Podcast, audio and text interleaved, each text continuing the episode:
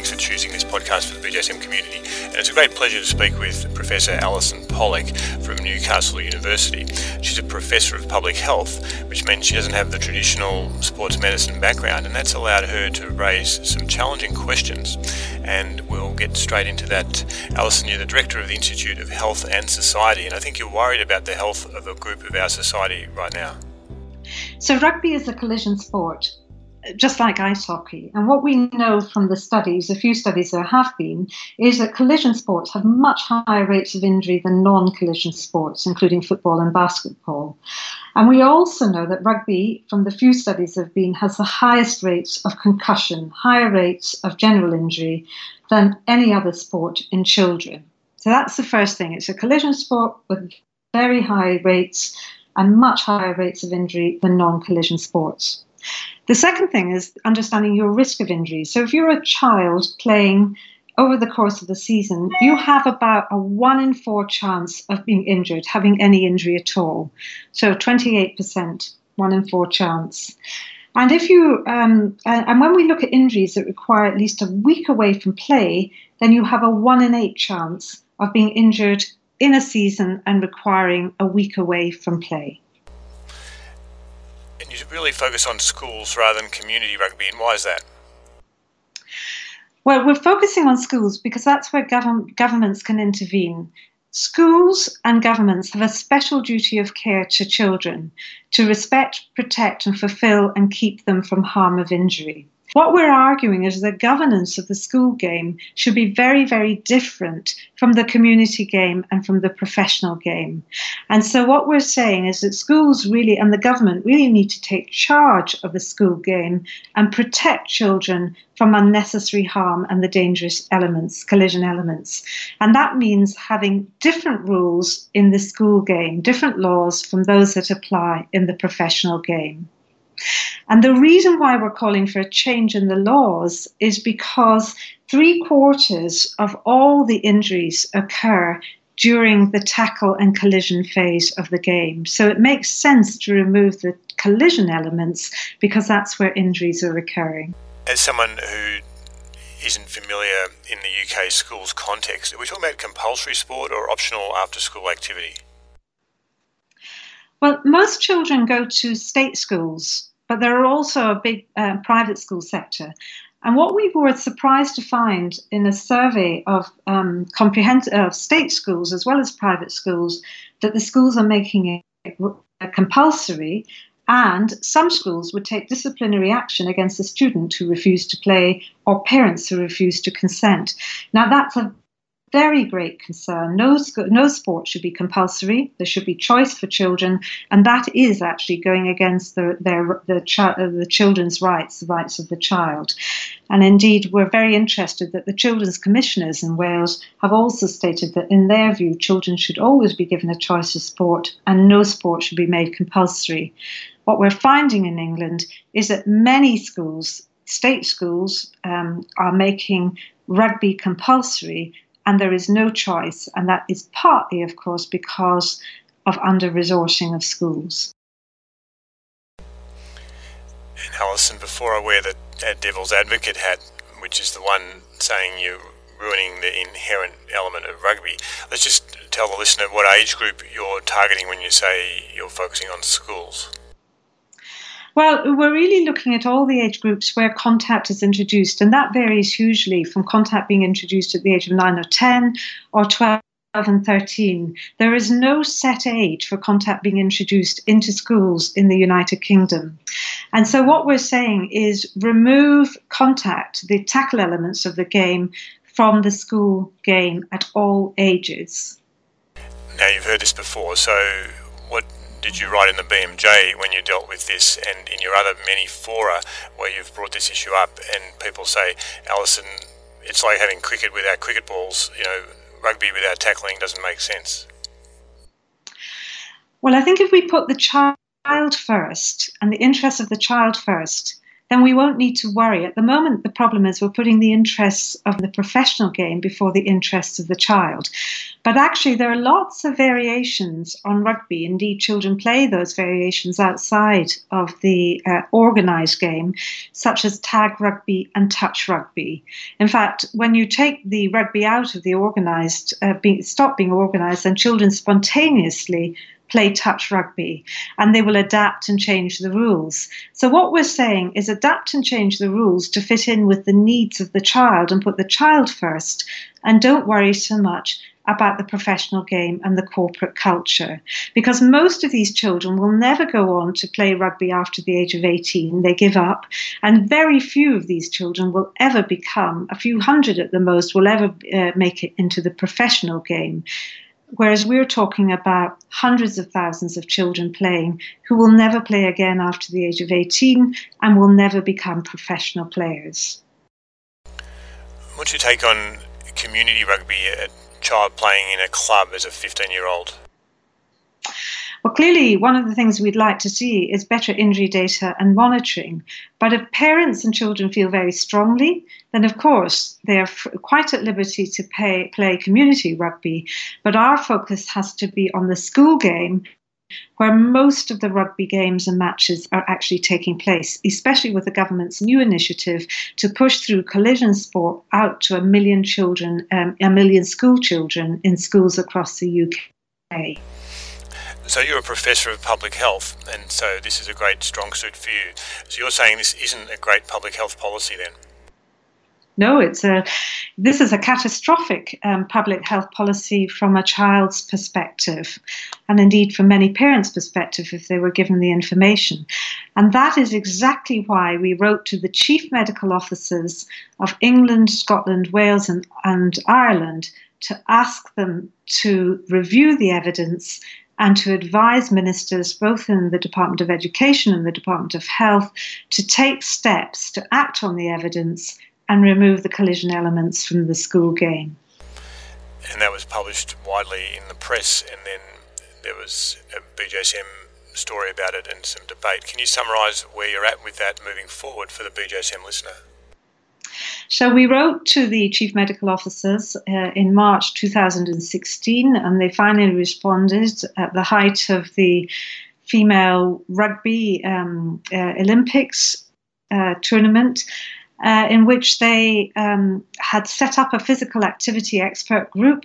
Unfortunately, that physical activity expert group was evidence light. It didn't review any evidence and it simply expressed the opinions of the people on the panel and no data was reviewed um, and no data were provided. And the only study um, that was cited um, by the chief medical officers was a critique published by World Rugby, which purported to critique our systematic review. So then, what we had to do was we set about looking at the opinions of the physical activity expert group and we responded to the critique of World Rugby, which was subsequently published by the British Journal of Sports Medicine. And we actually reanalyzed some of our systematic review and found exactly the same findings. We did more detailed analysis. We still found very high rates and risks of injury, so we were able to stand by that paper. And then we resubmitted both our detailed critique, a 30 page critique of the physical activity expert group's opinions. We updated the literature on concussion and risks of injuries, showing that now the evidence is increasing and more compelling to remove the tackle from the child's game. And as a result of that, we wrote again to the chief medical officers, and I went in to see them in mid September. Can you share with us what happened in that September 2017 meeting, Allyson? Yes, it, it's very unfortunate that people conflate the benefits of physical activity, which are well established, with um, collision sports. And what they claim is that if you play a collision sport like rugby, you then get um, very fit and it reduces uh, your risks of obesity. What we know is that physical activity is very, very good and very important for children. What we don't know is whether rugby gives additional benefits uh, over physical activity like running or um, swimming. Uh, um, and also, what we do know is that there are considerable harms. So, actually, nobody has looked at the benefits and the harms of rugby compared with um, non collision sports and physical activities like riding your bicycle, for example. Allyson, one specific question I have is about rugby sevens, which is clearly different to traditional bigger rugby. Would rugby sevens be okay in your book?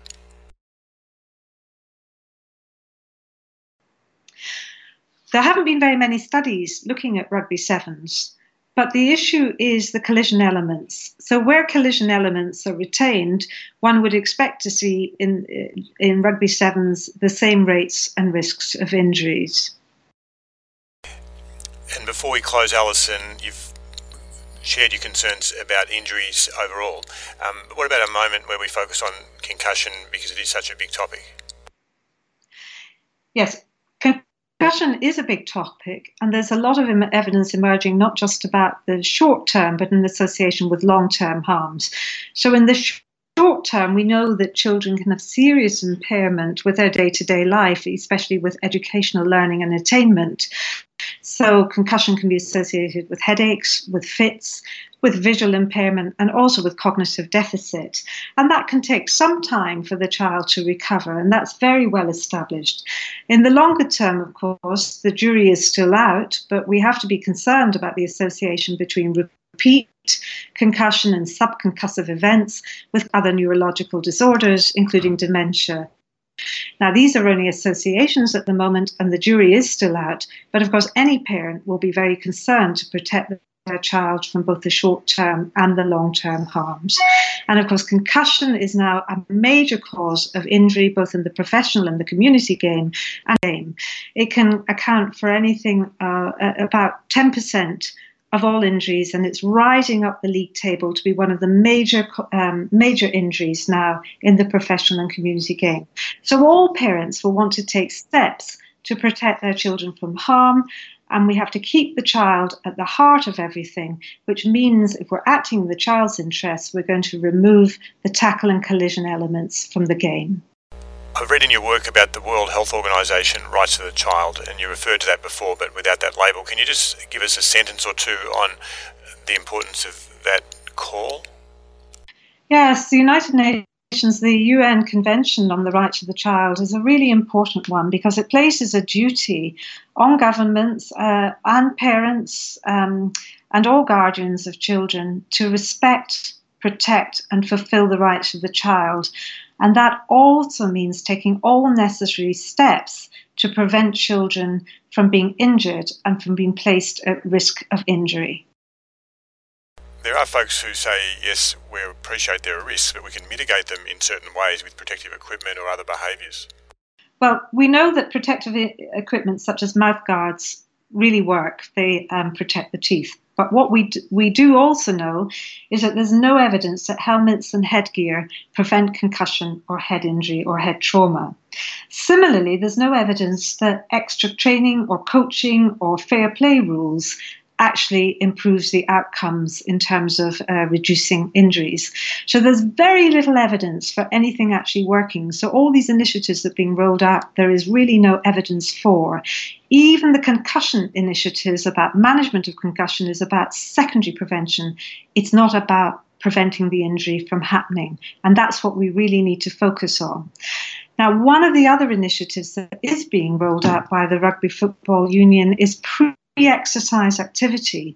But there again, the evidence is either non existent or incredibly weak based on just a small trial with seven schools where you need to do pre exercise activity three times a week. Most schools could not do that and could not implement it. So, really, there's no evidence around all of these other initiatives. And um, uh, to justify rolling them out, and the RFU would be much better rolling out data monitoring and feedback and removing the collision elements from the game. On the subject of mitigating risk, it makes me think about the Canadian hockey study, ice hockey, where Professor Carolyn Emery from the IOC Research Centre at the University of Calgary has had some great intervention research that I'm sure you're aware of. Yes, this is a very important intervention study because it shows it does work when you take out collision elements. And that what they discovered was that was a 67% reduction in concussion risk since rule changes disallowing body checking and contact with the puck. And that was uh, an intervention that was introduced in youth ice hockey, where there were great concerns about the very high rates and risks of injury during the collision phase. There's a lot of powerful information there, and you have got a large body of research, and you're a major player in the field. So it behooves everyone to listen to these concerns.